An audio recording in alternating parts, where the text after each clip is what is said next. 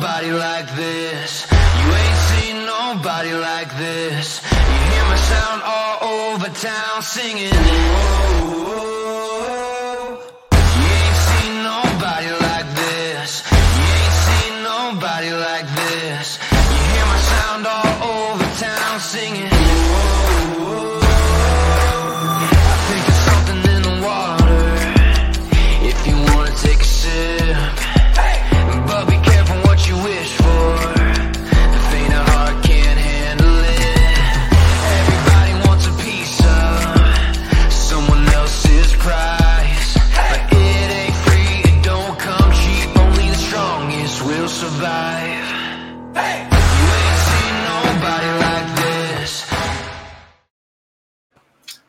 Good afternoon, good evening. Sun's still out uh, here in San Antonio, so uh, not used to that uh, since last time we've been on.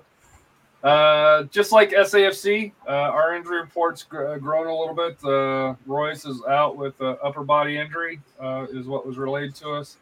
Um, no further announcements, however. No TBD TBD on when he when he will return.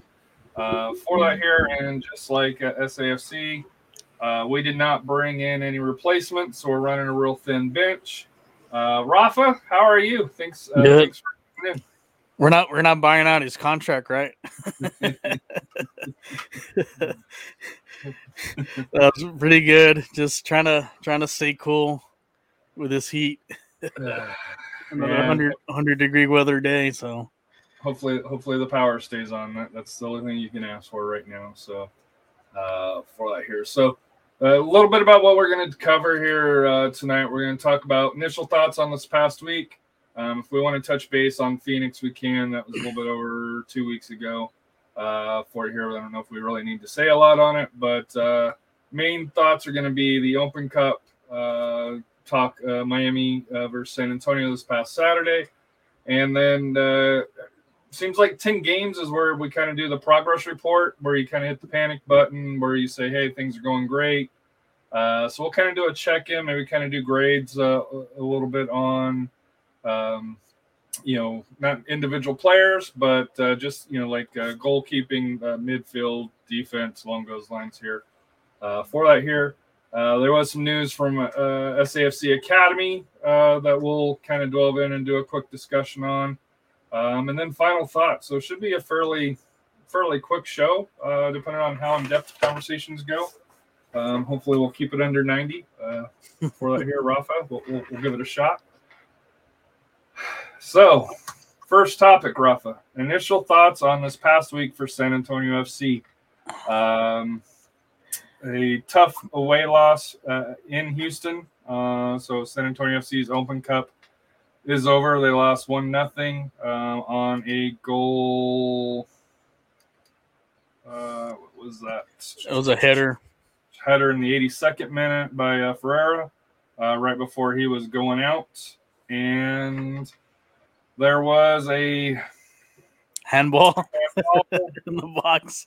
It should have been Yeah. a red. called, but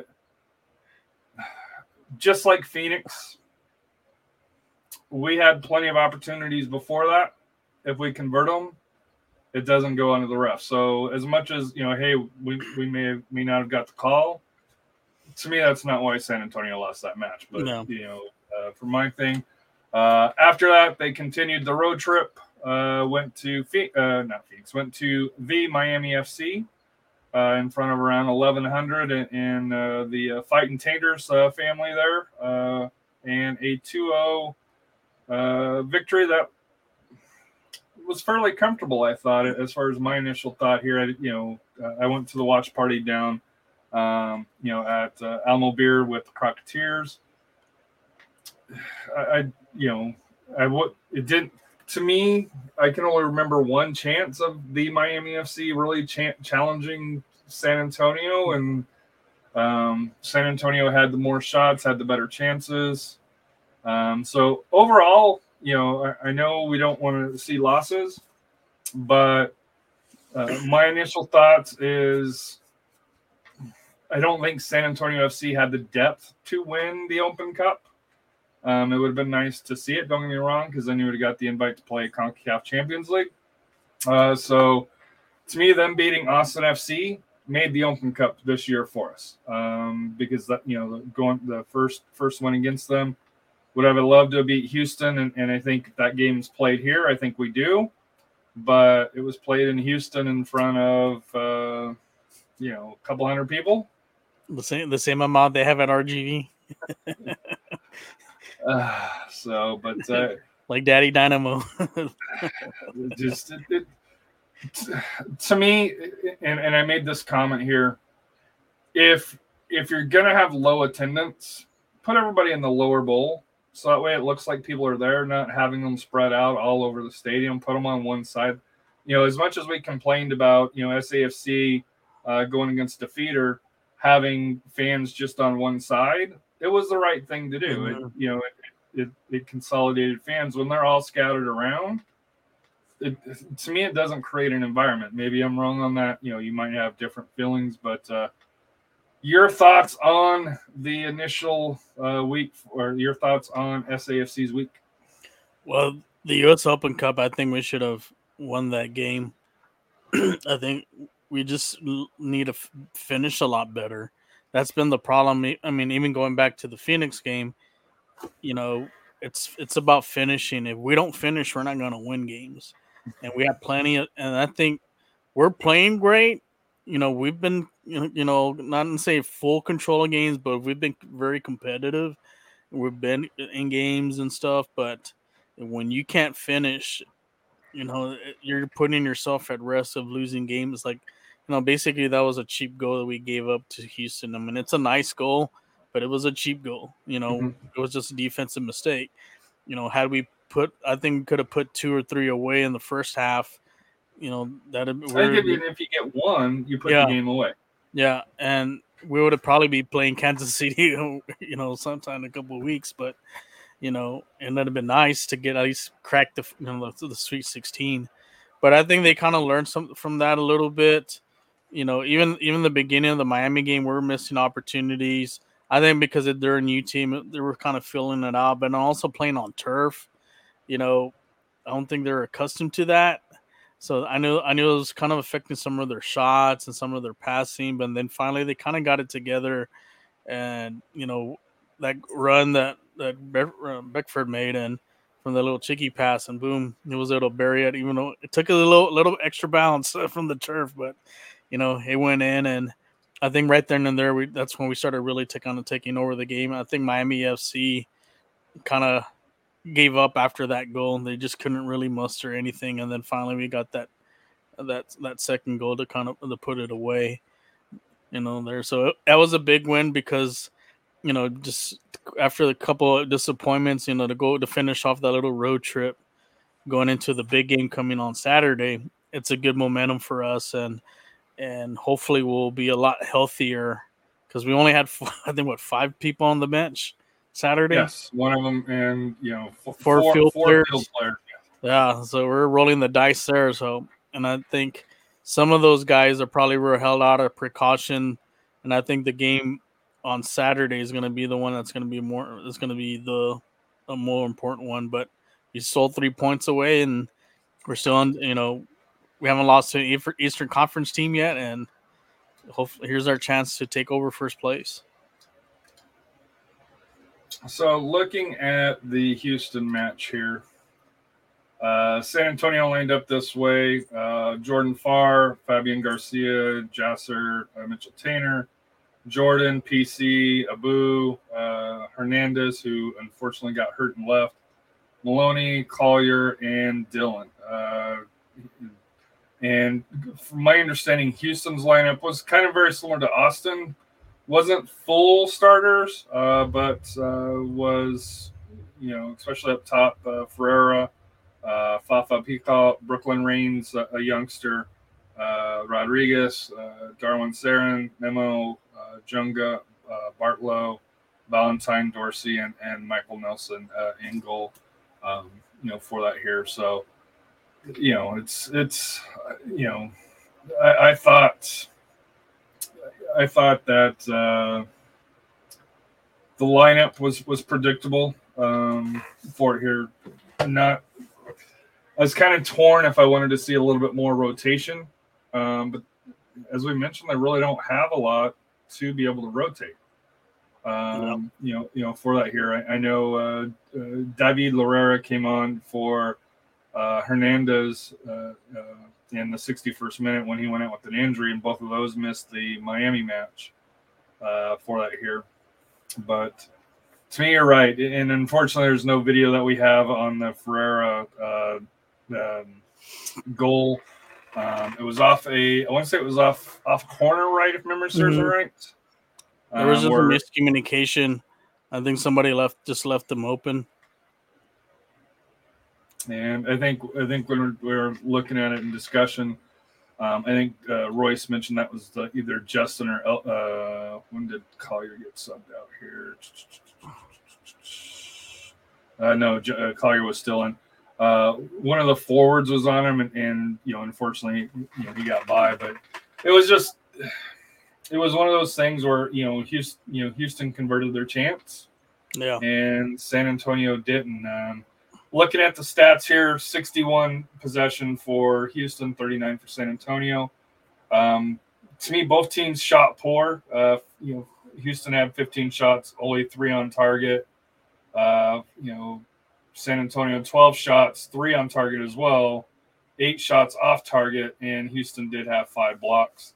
Uh, eight to three in corner kicks for um, for Houston. Uh, big chances, uh, two to one, and of course, uh, you know we you know we missed our big chance, so they missed a big chance um, as well. Um, and, and to me, it was just the you know the, the normal normal thing you know from uh, you know as far as when you look at the stats, it's it's not that San Antonio played poorly or anything, just uh, it was it was one one play of the game that Houston converted and and San Antonio didn't. It, it unfortunately in soccer, it's it, and sometimes it comes down to that. It's not that simple. Yeah. What surprised me is that well, that one play in the in the box that was a handball. Um, I'm surprised that there was no VAR. Well, there's no VAR in Open Cup, even at MLS stadiums. At least you know, you know, could they bring it in once it's all MLS? I think I think that's what they need to do because Um, that that could have changed the game. Because who knows, in an extra period, you know, we we sneak. I think we were kind of getting into them a little. We're getting.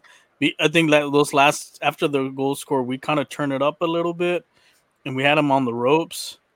And I think had we gone the goal there, I think we would have wanted an, in extra an extra time, just like the Austin game. I, I think they just picked they picked that you know picked up momentum, you know there, and I think they were going to sneak one in, but just got unlucky on that one.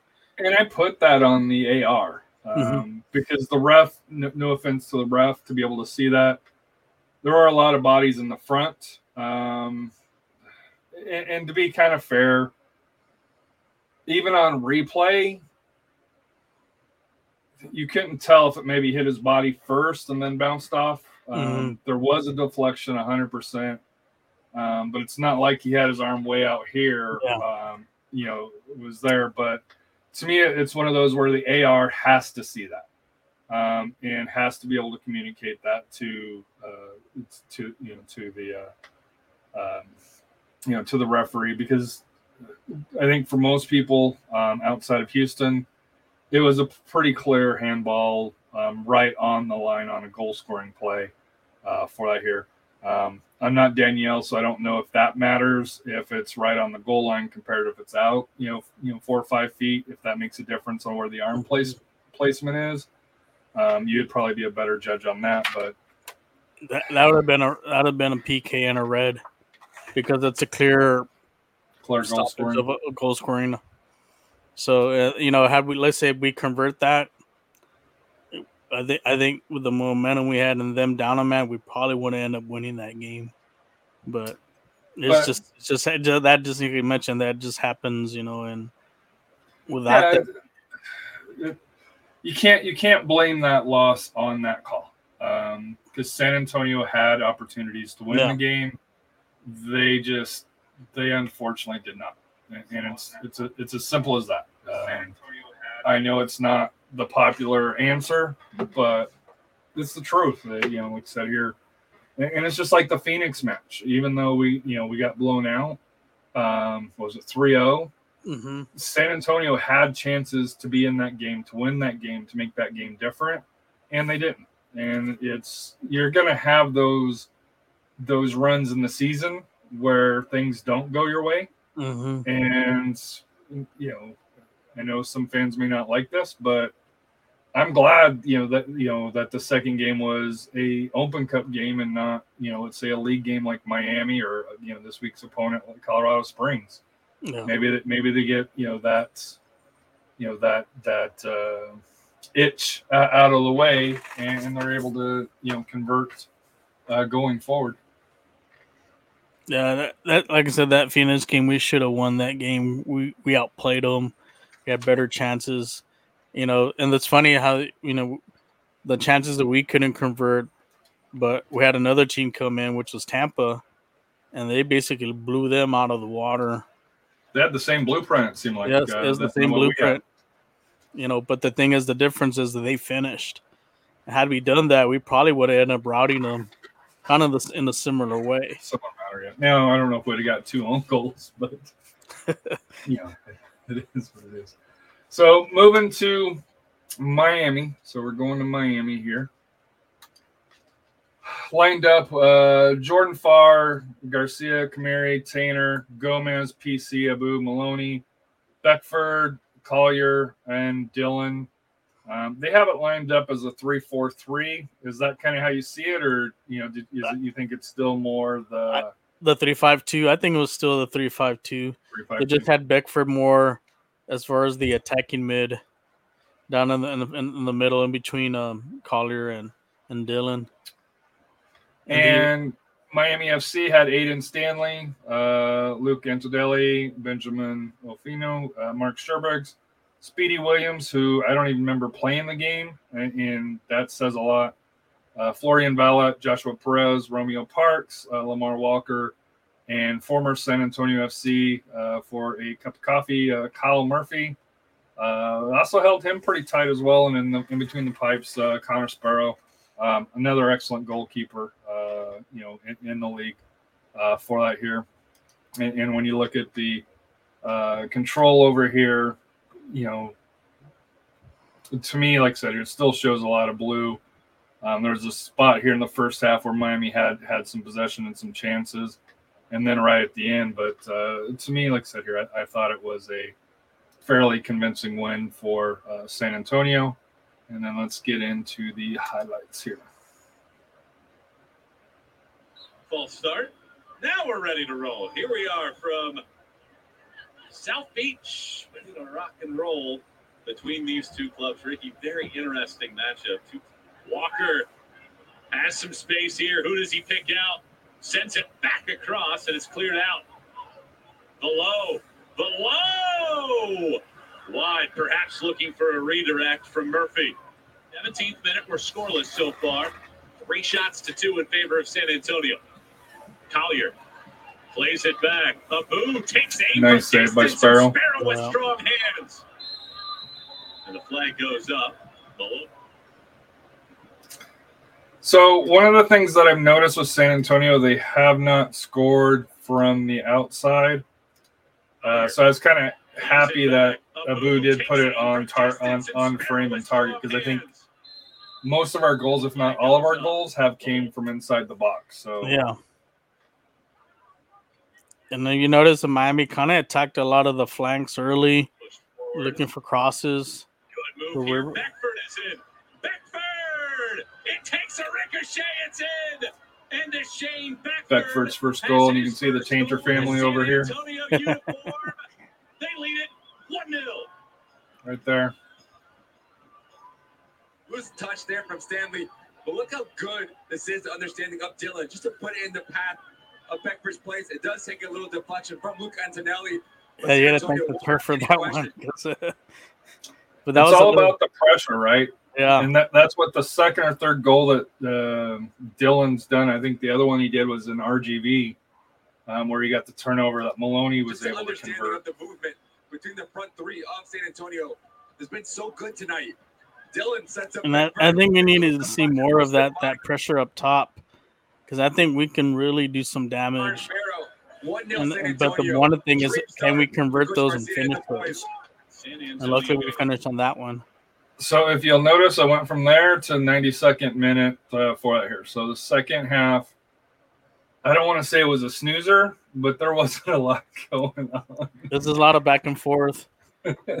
This was not an open game where teams had quality.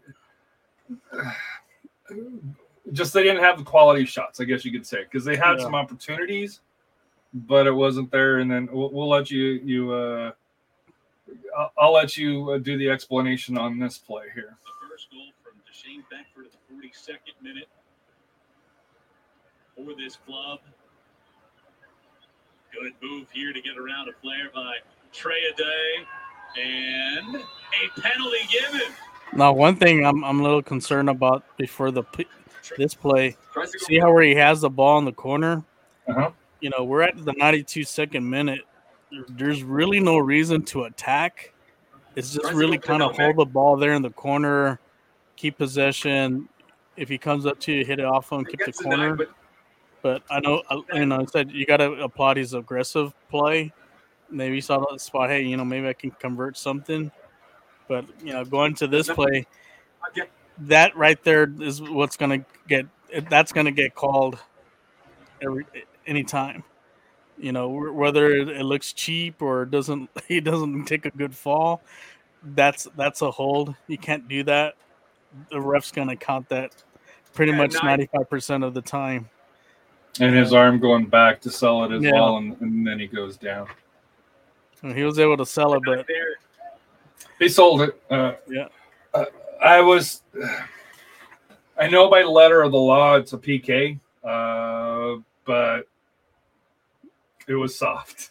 Yeah.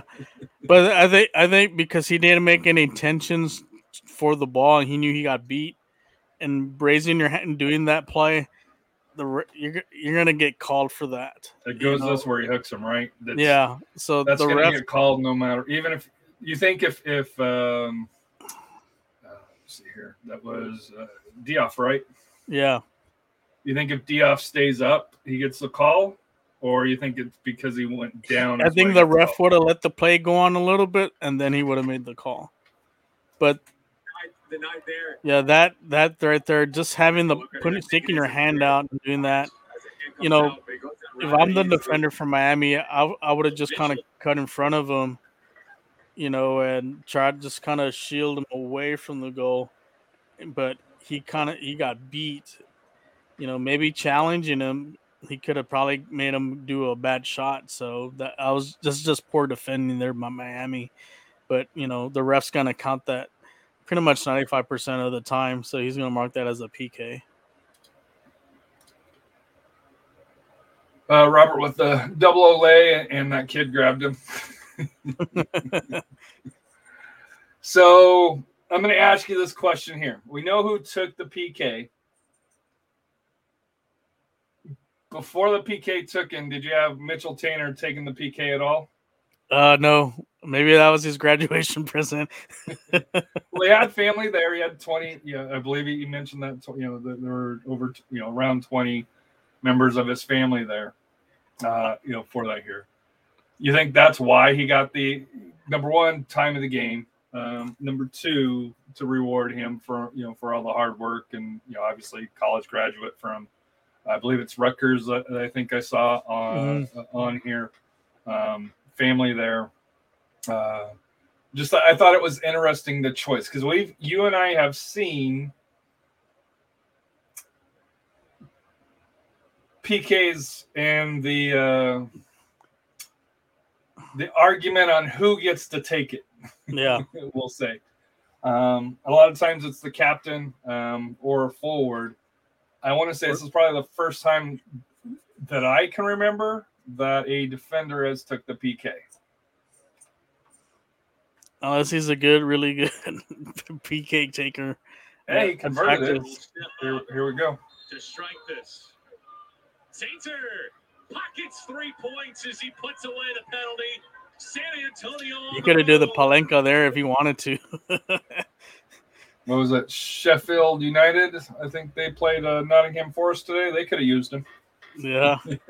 Although the goalkeeper from Nottingham Forest, uh, you know, had three saves uh, during the uh, uh, for the PKs for that this year, so. But that was a Fair good play. placement of, of the shot. Just put this laser through it. The only thing is he kind of leaned back a little bit. for the center back. That that could have carried that ball, but you know that play he does he does need to lean forward a little bit. this year for San Kinda bury that- I mean to bury that shot better Early. And that instead of getting over the over the bar. Clinical effort from So, looking at the stats. Oh, hold on. I deleted. I back to that. So, looking at the stats here. But great footage by USL, as always. Yeah. USL, YouTube, along those lines here.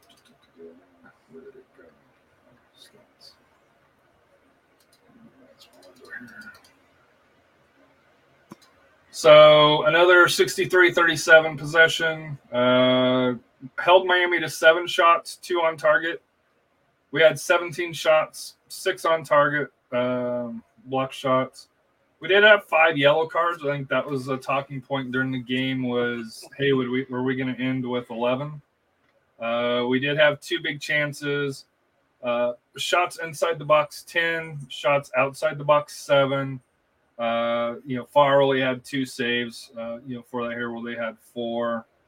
Um, you know, just defensively, twelve tackles to ten for them, nineteen or seven to seventeen and clearances, and, and I know it's how we play.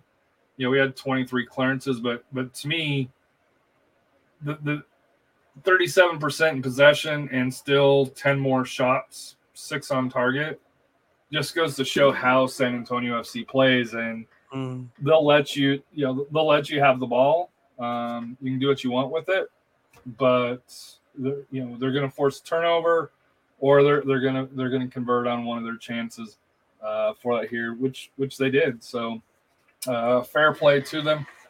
Coming up, uh, Colorado play or pardon me, San Antonio plays Colorado Springs possibly. Um, and the reason why we say possibly is because Colorado Springs uh, had their last match against San Diego canceled due to COVID. Um, depends on when their 10 days and, and the COVID protocols for USL. I would bet uh, that we're probably here if the game is going to be rescheduled, probably uh, before Friday, um, obviously before Colorado Springs travels down. Um, if you're going by the 10 day rule, um, That'll be next until next week. yeah, when, when did they cancel that? It was, it was a Friday night, right? No, I think it came out earlier. So,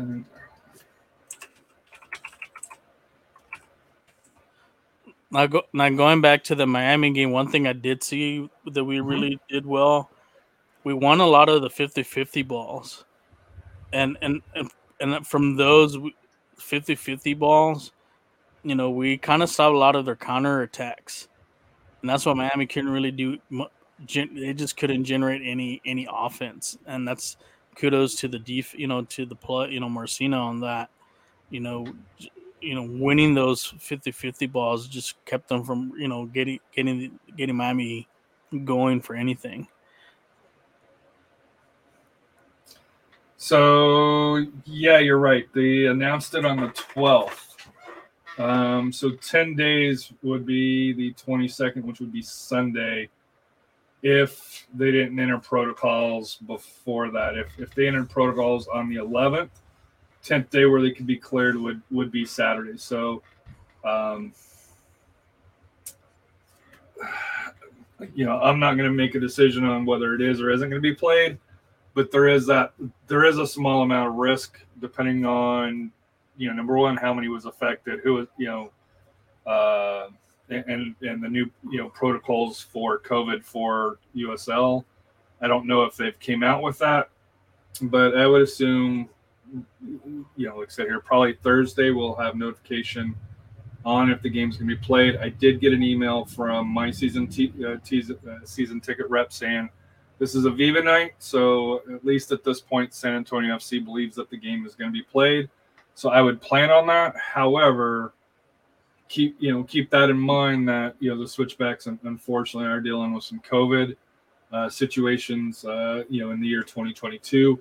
So there is a slight possibility that this game could possibly uh, get re- get rescheduled here um, for that here. So you think but, they can move it on maybe to Monday night?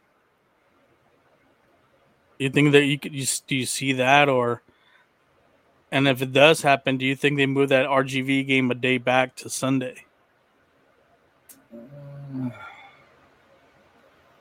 I hope not, to be honest with you. Even though it's Memorial Day weekend. but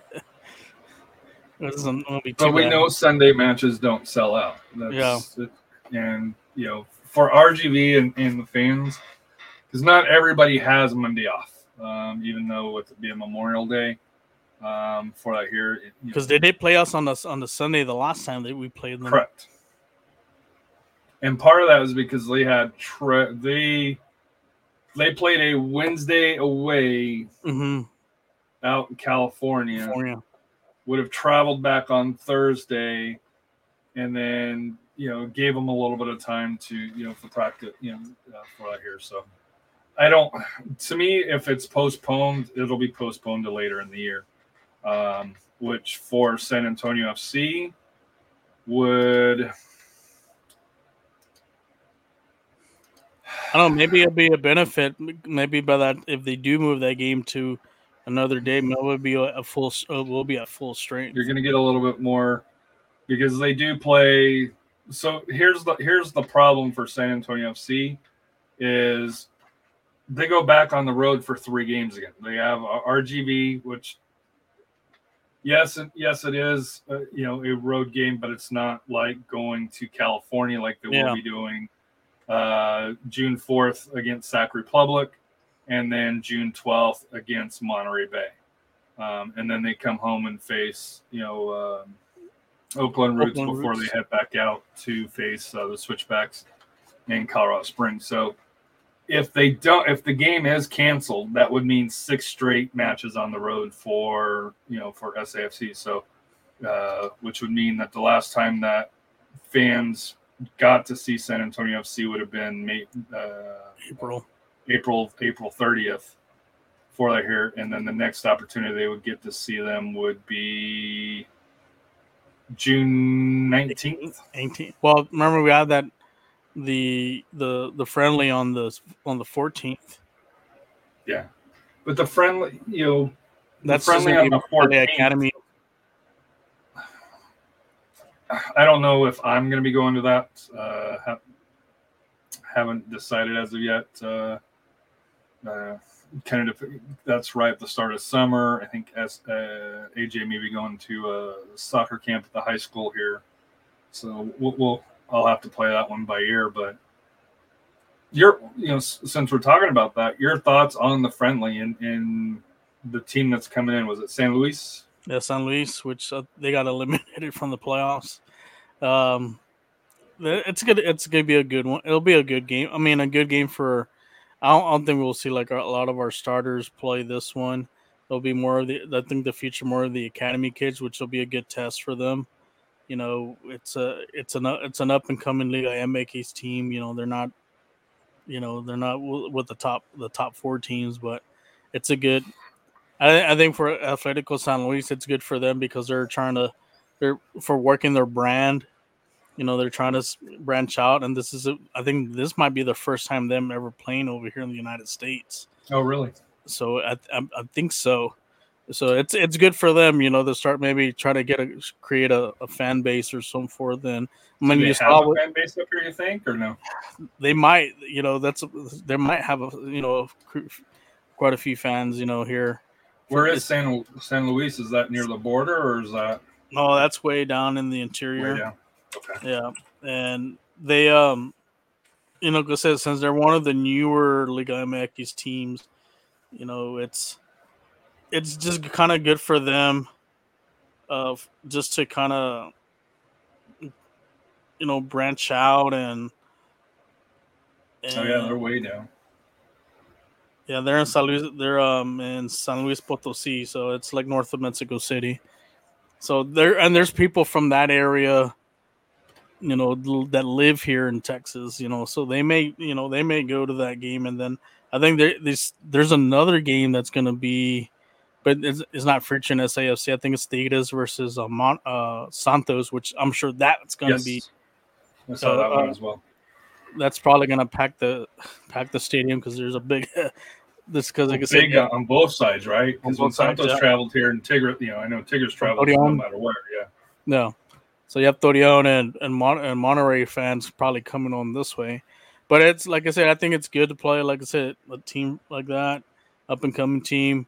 You know, and it's also good for the academy kids. Who's to say, you know, Atletico San Luis takes a note of some of these kids and that are, are academy players, and maybe they'll, you know, they take notice and take them down there. You know, it's it's it's a good it's a good place to play, and you know, it's a way to get maybe even get to go play in Europe too. I mean, that's another route. Um, yeah, Robertson. hopefully there's no there's no fights at the games and stuff. Really, how ironic it was. It was a Pumas and Querétaro after the whole fiasco with Querétaro. So we had the team that started the fight and the team that lost the the the Concacaf Club Championship. So, So, yeah, so go- go- m- moving to moving to the uh, progress report. We're ten games in. Uh, eight wins, two losses. Only losses were to Phoenix. Uh, we've allowed 16 goals, uh, or pardon we've scored 16 goals, allowed seven. Uh, we didn't score at all against Phoenix, and we allowed five goals against Phoenix. So, out of everybody that we're playing outside of Phoenix, we've scored 16 goals and allowed two goals um, on on the year. I wouldn't say we've had the toughest schedule yet either. Um, just kind of looking at, at the teams that we played: um, New Mexico, El Paso, Orange County. Um, we played Phoenix twice and we've lost to them. Um, LA Galaxy two, which we did on the road um, which I think the to me is the bigger, bigger um, story so far is the road record. Um, Is outside of Phoenix. Hold on, Let me pull it up here. I want to say that they are. So they won beat Detroit City at home, which was uh, proven to be a, a good good result here. They beat LA Galaxy on the road. They beat RGV on the road. New They beat Mexico. Orange County on the road. They won at New Mexico for the first time, and then they beat Miami FC. So they've got five wins, uh, five wins, one loss um, on on the road, and only three home matches. A win against El Paso, a loss against Phoenix, and a win against Detroit. and Monterey Bay. Oh, and a win against Monterey Bay. Um, yeah, I forgot. Even though we won 6 0, I completely forgot about that match. But yeah. So, overall thoughts of the team. You know, we'll go one through five um, as far as as rating. Um, overall, just looking at high level of the team. You know, first ten games in. You know what what, what you know what would be your score for San Antonio FC? For overall, well, I'm gonna I'm gonna go like kind of position wise and then overall. Okay. Goal, goalkeeping, I think we're at a four four point five. Okay. I, I think here, here's the thing with you know Bonilla was a great he's a great keeper, but then for him when he left, you know, and then the plugging in Jordan, Jordan, I'm gonna say he's player of the month. You know, you plugged in something, uh, someone that was the hero last year. You know, during the playoffs, you know, we didn't miss a beat. So, uh, uh, you know, we're at 4.5 there. Defense, about 4.5 too. We have a really good defense. You know, I know, I know, we had those two losses, and then I'm gonna get to the reason why we had those two losses. Uh, midfield, I'm gonna give him a four. Really? and then reason and here's the reason why. Um, I think I think they can get they're good, but I think I think they can be better. But the one thing is we've had some injuries, but the one key thing that I did see that kind of bumped it up was getting Nicky Hernandez. I think he's really been like a missing piece. And if you watch the couple games he's played with us, he can really feed the ball and he's very aggressive and he really you know he he really stands out. And i now i see why fc dallas they don't want him playing M- M- uh, mls next because he's just too good for for that league. And this is the right spot for him to kind of get his feet wet and ho- and he's going to be a dynamite player for them probably more likely next year. Fords i'm going to give them a four as well and the reason why is and the reason why it could be a lot it could be a lot higher they need a finish they need Before- a finish Before you give your overall, we're gonna add coaching and front office into it as well. Okay, coaching. I'm gonna I'm gonna give I'm gonna give him a four point five. Uh, Marcina's doing an excellent job. I mean, he's he's got the, he's got this team clicking, uh, bringing in a core group, and then adding right component. You know, new players that have been complemental to the team. It's it's in the chemistries you're already kind of seeing there already. The only thing the knockoff is is just the injuries. You know, we could. I, I mean, I would have given. Let's say we're 100 percent not hurt. Who's to say we're not 10 and 0, and we don't knock off Phoenix? You know, and you know, or at least knock them off in one game, and there would be. I think I would have given them a higher grader than the four, you know the 4.5. Um, as far as front office, I'm I'm gonna give them a three point five. Um, you have to. The reason why is we need to add depth, and that's that's my biggest, con- and that's why the, just the knock off there is, is that added. We need to add depth to the team, and we're not seeing that. And you know, we we're, we're you know we're sometimes you do need you know you have luck in soccer, and we're getting it for right now because any team with the amount of injuries we've had, we probably would be on the bottom on the bottom of the of the table. Mhm. But that's not the case. So I, th- I think they need to kind of learn from what happened last year. Say, hey, you know, we do need to build our our bench. You know, we probably you know we can't depend on academy players, even though they're talented. They just don't have the experience. So we need to add. A, I think we need to add a couple more experienced players just into that roster. That at least we have. You know, we won't miss a beat if someone does go down they can take over that spot. And for the forward, you gave him a four or a four point five. I gave him a four. Okay. So I'll do mine and then we'll do the overall. So goalkeeping, I gave a five. Um, Bonilla, Farr.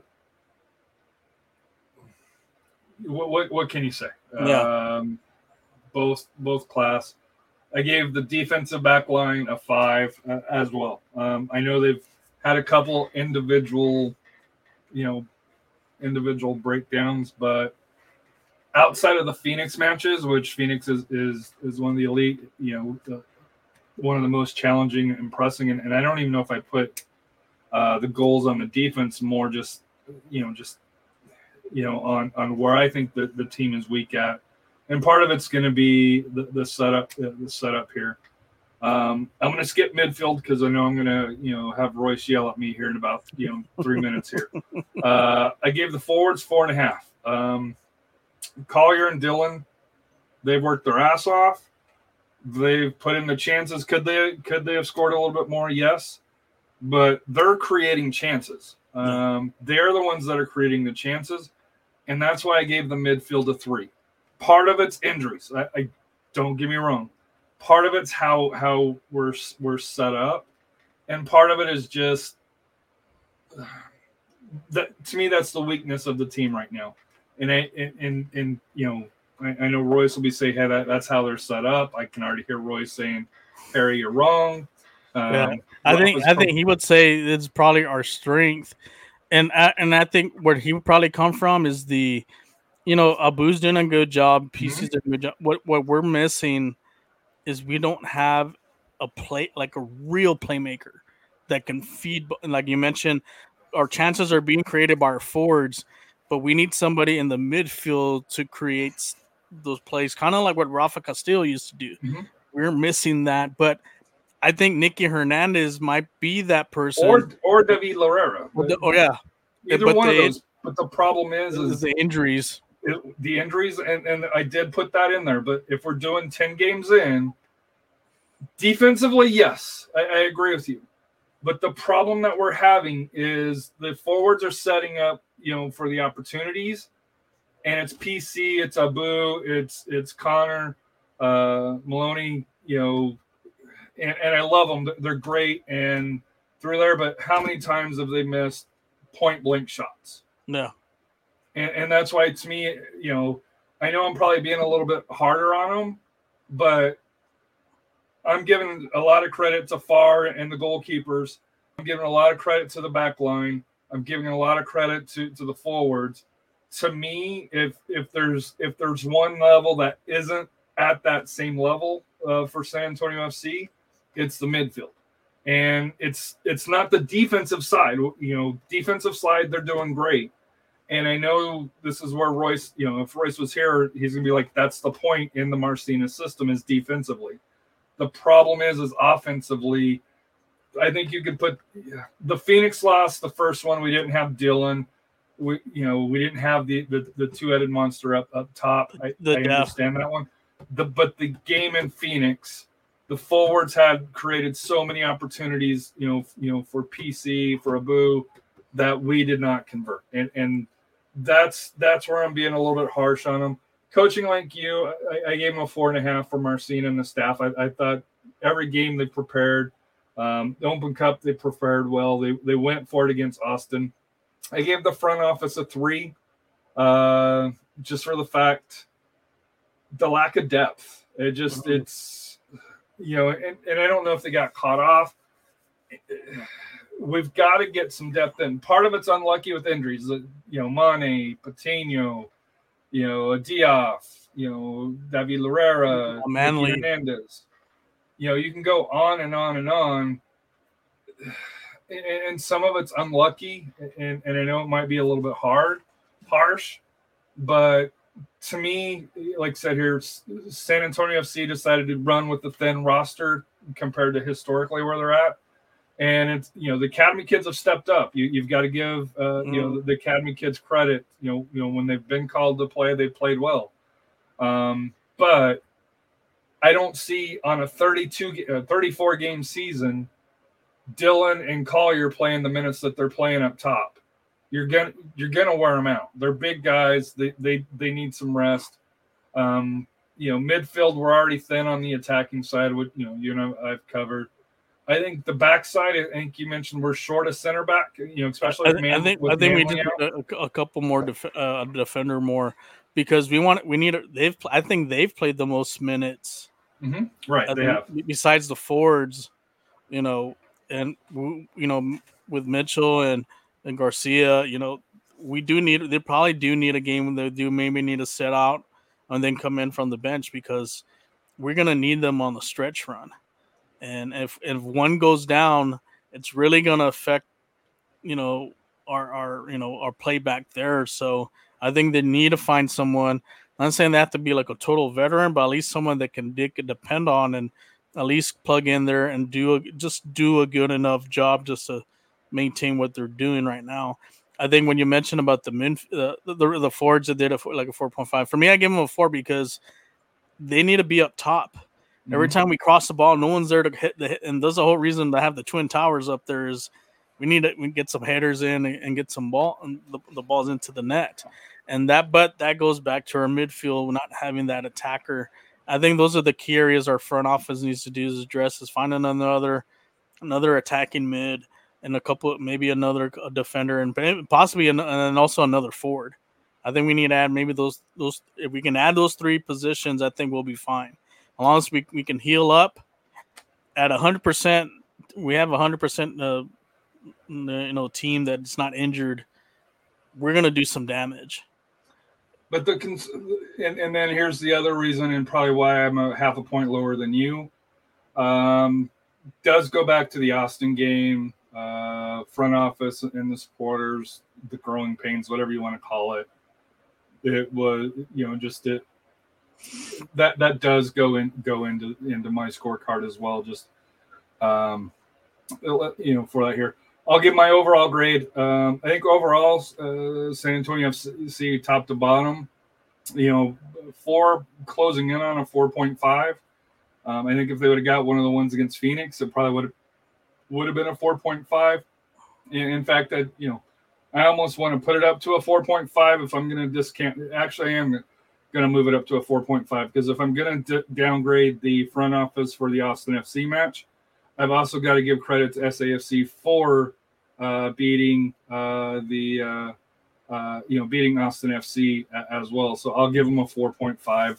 Um, just you know from where they're at, you know in the league, you know, uh, 24 points, 10 matches in. Uh, they're ahead of the Copa Shield. Um, solid position if they can beat uh, Colorado Springs on uh, Saturday. Sa- on Saturday. They would be first uh, first in, in the league. Not only they're there, and yes, uh, yes, Robert Nathan is a sad. I think we all know what happened at this point. Um, I think when the you know whispers got around that Nathan was available, um, they were going to loan him to San Antonio FC. However, when MLS called, let, us be honest, you know, you got to take that no. call, and uh, I, I, that's to me, I think what person personally happened with with the, with the Nathan to San Antonio is uh, the Timbers called, said, "Hey, we're going to sign you here.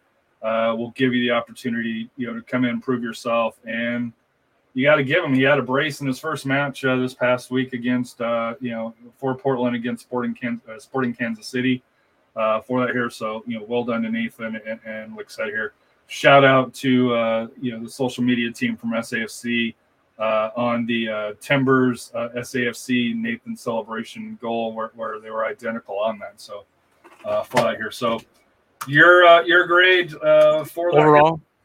Overall, I'm gonna give him, like you mentioned, a 4.5. With the FO aside, because I'm not mixing it in, I'm mixing I'm doing it as far as as play. I got you. Um, I'm gonna give him a 4.5. Uh, had we beaten Phoenix, it'd have been a little bit higher, maybe a 4.75. But there's still more room for improvement. I think we can get. I think we can still get better.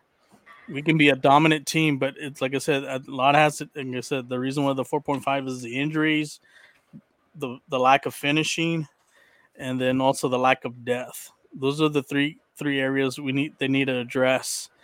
Um, right, even right before you know the midway point of the season, those three things need to be addressed. And I think if we can address those three things, I think we're we have a really good shot at you know going deep. And I think the third time around playing Phoenix, I think we can beat them. You know, I think we figured them out. It's just we just need a finish, and and with and just kind of do what what um what Tampa Bay did this past weekend. Final thoughts uh, for that here. Oh, actually, hold on. There is one other thing that we have to cover.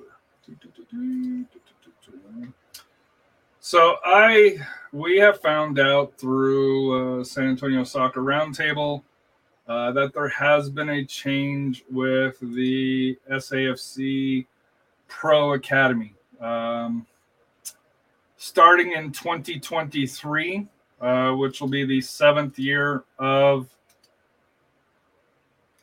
of uh, the academy, they are going to be moving to a pay to play uh, model here. Um, you, know, it says here whether are myriad benefits to the club and the community, our operation of robust professional youth academy, we have reached a stage that is necessary to adjust our model to ensure its overall sustainability for years ahead, to ensure we can provide continuing opportunity for the forthcoming surge of bright young talent within our midst. As such, this phase two will continue to evolve club provided financial and other uh, support, field you know, infrastructures to subsidize SAFC Pro Academy. Yet, for the first time, there will be an annual player participation fee to support a direct pro coming cost, uh, which will be in the form of $1,800 plus, you know, 450 for the unit uh, for the pardon me for the uniform per player. Um, player related travel expenses will continue to be the responsibilities of the families. Uh, keep in mind that San Antonio FC does play in MLS Next and USL Academy League for the U19s. Uh, for that, here they're going to be moving to uh, Puma. Um, and that was signed by uh, Tim Holt and Juan Madrid. Uh, Tim Holt, the managing director, Juan, uh, Juan Madrid, the uh, uh, or Tim Holt, the managing director, uh, Juan Madrid, the academy director uh, for that here. So I reached out to James uh, when I went to the watch party uh, on on on uh, Saturday uh, for that here. Nobody likes to see the pay to play. Mhm. Um, but let's be honest, there is economics that come into play, um, so that can't be ignored. Um, and he did mention, you know, in talking to James, he did mention that San Antonio FC is still, as far as for a professional club, still probably relatively one of the lowest lowest ones. And I know it's crazy to say 1800, you know, is low plus the uniforms, but uh, having been in the club soccer scene here for two years now, it's not much more than what you know surf or classic elites and you know others play at not quite that high level, at not quite the level of. I'm assuming SAFC has higher level of coaching yeah. you, you could probably correct me if, if I'm wrong on that, since since that's more your your uh, uh, your wheelhouse. So I understand it. I don't like it. I also wonder um, if you really look at. it, I think they say that they have what about hundred kids. Um, if you say you know there is um, uh, payment plan structure, scholarships, that type of stuff that probably in play. If let's say you averaged it out to let's say, hey, a thousand dollars for each kid, that's a hundred thousand dollars that that SAFC is able to get for that here, and, and I'm probably putting that on the conservative side here uh, for that here. My hope is that this will also open up the door to a women's team um, in the in the Super League and start to attract um, you know young women to be able to play you know involved in the academy through there. That's my wishes but what's your thoughts on the safc going to pay for play? I, I think maybe with the, with the whole thing with COVID and and inflation and stuff, I think they they had to. I know they were probably split, you know, covering the bill. Uh, you know, I don't know how the other academies, I know Austin FC's academy is doing the same thing, and they probably are. Um, I remember going to a showcase in Dallas. I'm not going to name the club, but one of the parents asked me how much my team and how much my team club team cost for the year, and I told him and nearly gave him a heart like a heart attack. He said, he said that low. Said yeah, but he told me how much his his was. I think over four thousand dollars, which Yeah, was ridic- which was heard that story, ridiculous. But um, I mean, I, being a you know being a former co- co- you know club coach, I know in the Club America we charge I think it was like twelve hundred dollars for the whole year, plus uniforms. I mean, close travel four hundred dollars for uniforms. I, I think that's a little too much, unless. it's not i'll tell you this aj uh, getting But his uh, I- I- uniforms yeah, was around $300 now Oh.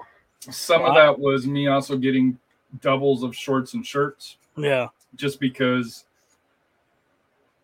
you know like if you if you've got double header um, or you're playing on a weekend away are you really going to want to be in that in a dirty uniform or you know along those lines so yeah. some of it was my you know us you know getting him an extra extra kid ex, you know you know short Shorts. shorts and shirts that, Socks, yeah. but The you know, winter gear and the bag and the hoodie. Yeah, I, I mean,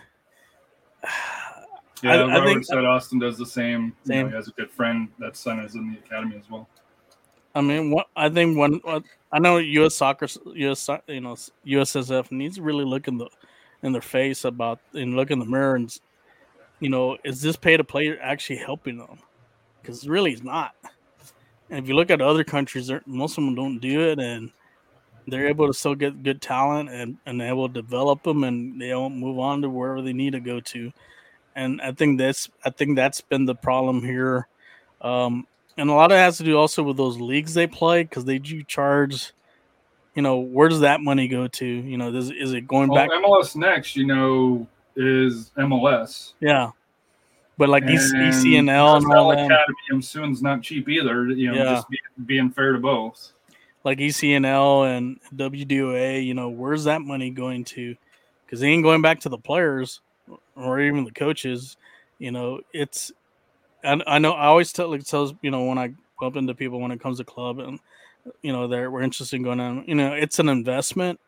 You know, to have you have your son or daughter become a better technical player, and hopefully the opportunity to maybe play you know, in college, you know, maybe to help pay school or, you know, or to get to the next level, like like Jose Gallegos play play in the pros or end up in playing in Europe, you know, because you know, that's that's it's just an investment. And but I think there's better ways to you know, knowing I know that with them they have so many sponsors.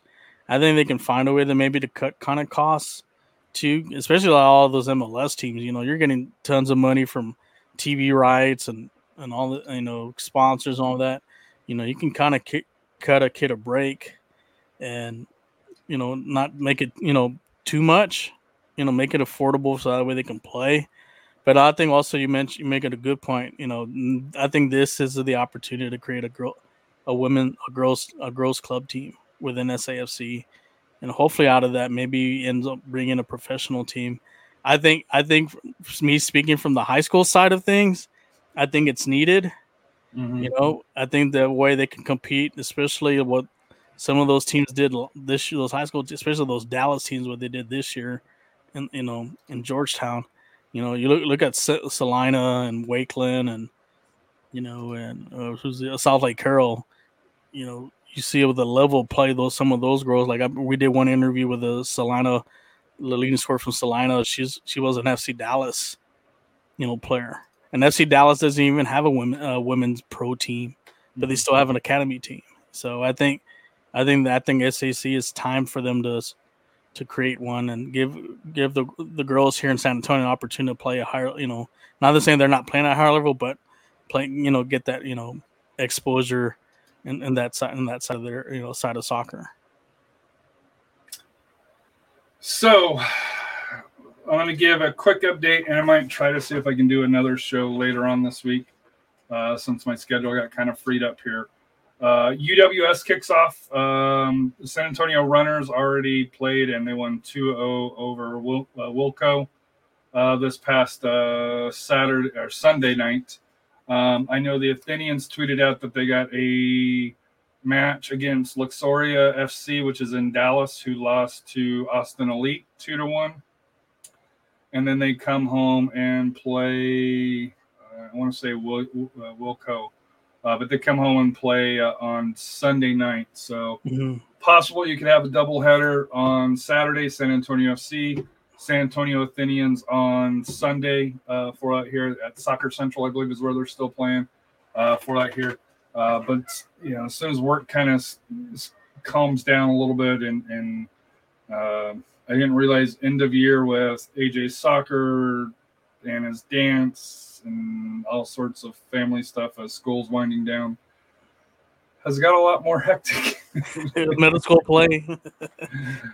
Uh, so just it's uh, AJ's got a match tomorrow, uh, and then he'll have a middle school tournament. And if he gets to play on Saturday, he gets to play at Gus, which uh, they have a pretty good shot at doing that. Uh, if they can win tomorrow, they should finish, I think, second uh, in, in the standings uh, for the you know for the NISD middle school group that he's in. And although they how they have the playoffs set up, they play two on Friday and then one on, on Saturday. So we'll we'll see how that goes. But uh, schedule on that will be released uh, Thursday, I guess, uh, after the Mhm. results on Wednesday. Final thoughts for you? Any any uh, overseas? You know, Real Madrid. You know, they've already won all their leagues.